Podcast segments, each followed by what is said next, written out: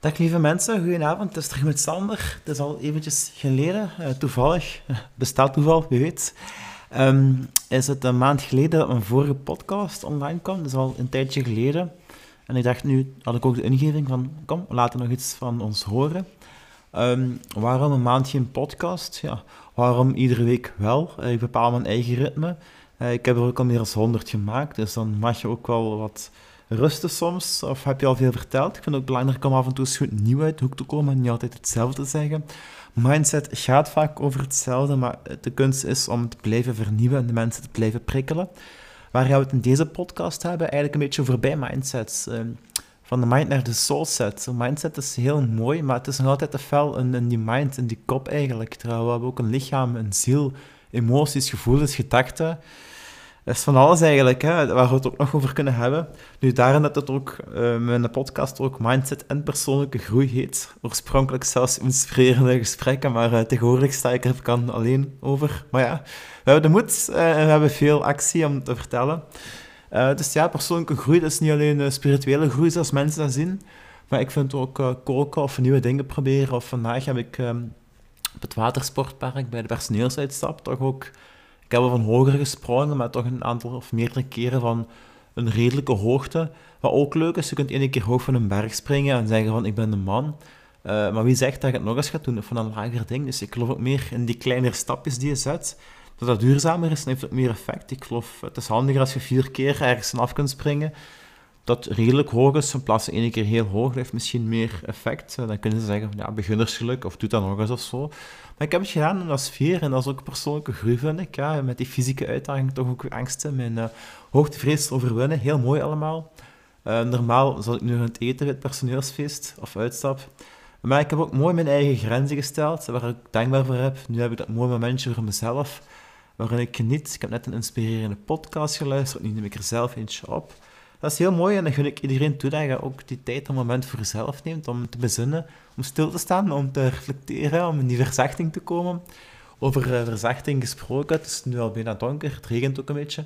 En eigenlijk is dat mooi, terwijl het nu ook een warme septemberdag is.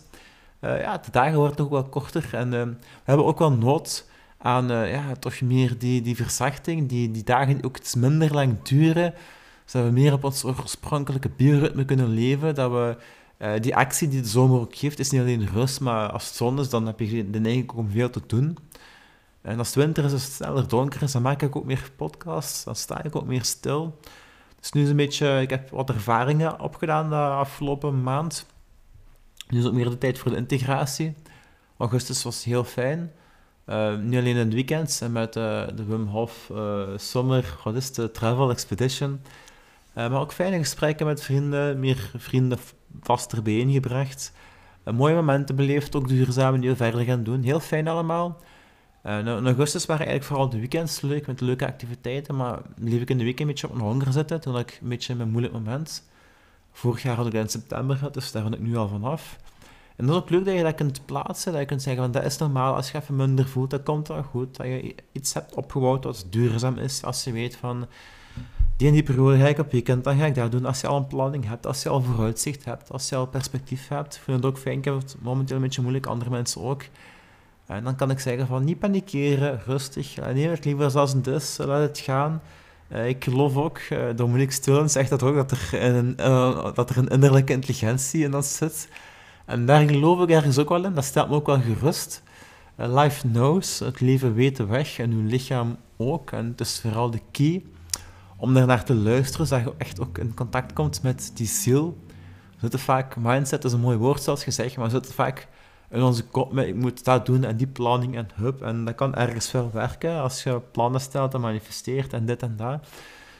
Remco Evenepoel is wereldkampioen geworden door een uh, mooi plan, een mooi trainingsplan. Natuurlijk ook veel talent, want er willen anderen dat ook. Maar hij is ook uh, ja, uh, door het ijs gezakt in de Vuelta. Dat had ook niemand voorzien. Dus uh, ik geloof wel dat hij goed bezig is en dergelijke. Uh, maar daarom kun je het nog niet per se plannen. Hè. En het is, ook het is ook eens interessant om te kijken van wat wil het leven met jou? Uh, welke tekens tussen aanhalingstekens zie je? Met welke mensen kom je in contact? En hoe ga je daarmee om? Hoe beschouw je het leven? Ik heb net nog een leuke quote gelezen, geluisterd. Het, het leven is het avontuur van de ziel eigenlijk. Hè? We hebben ook een ziel en niet alleen een ego en een mind. Maar kijk eens verder, hetgeen je ziet. We zijn maar 5%, we beleven maar 5% bewust en die 95% onbewust. Dus de key om naar die 95% ook eens te delven, te kijken, te doorgronden, door trauma's op te lossen, door voorbij te gaan aan conditioneringen, uh, door eens te kijken naar het universum, een hoger geheel, door eens te kijken naar patronen in uw familie, door eens te kijken wat er in uw lichaam zit opgeslagen. Uw mind vergeet graag denken of praat u dingen aan ook goed is als je het zelf doet en als je weet met welke intentie. Maar niet met geconditioneerde zever. Maar je lichaam weet en slaat op wat er gebeurd is. Zet je gepest geweest? Zet je ergens bevroren in een stressmoment? Zet je ook ergens blij geweest? Is er iets vast?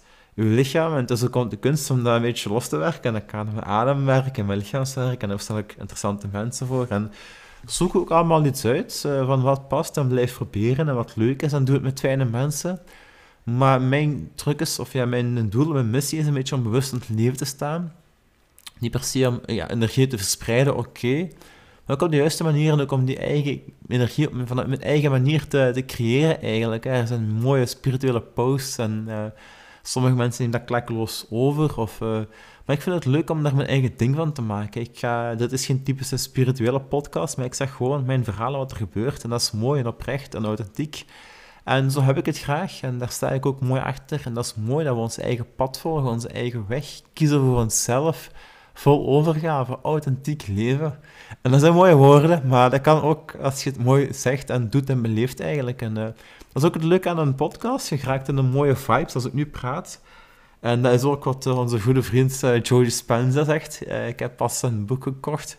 Ik moet het nog lezen, maar het is een beetje een algemeen principe dat als je dankbaarheid bent, dan kom je een hoge frequentiegolven en dan ga je die ook aantrekken eigenlijk. Hè. Quantumfysica is iets wat ook boeit, uh, waar ik ook iets ga, ja, verdiepen eigenlijk. Je kunt daar plannen stellen, maar ja, vanuit uh, schema's en Excel-bestanden en trainingsschema's. maar je kunt ook kijken van de omgekeerde wegen, van als je, wilt een leider worden, ja, ik zie, dat is een flauw voorbeeld, of wilt een goede politicus worden, of wilt een goede vader worden, je kunt zeggen van ik moet dat en dat doen.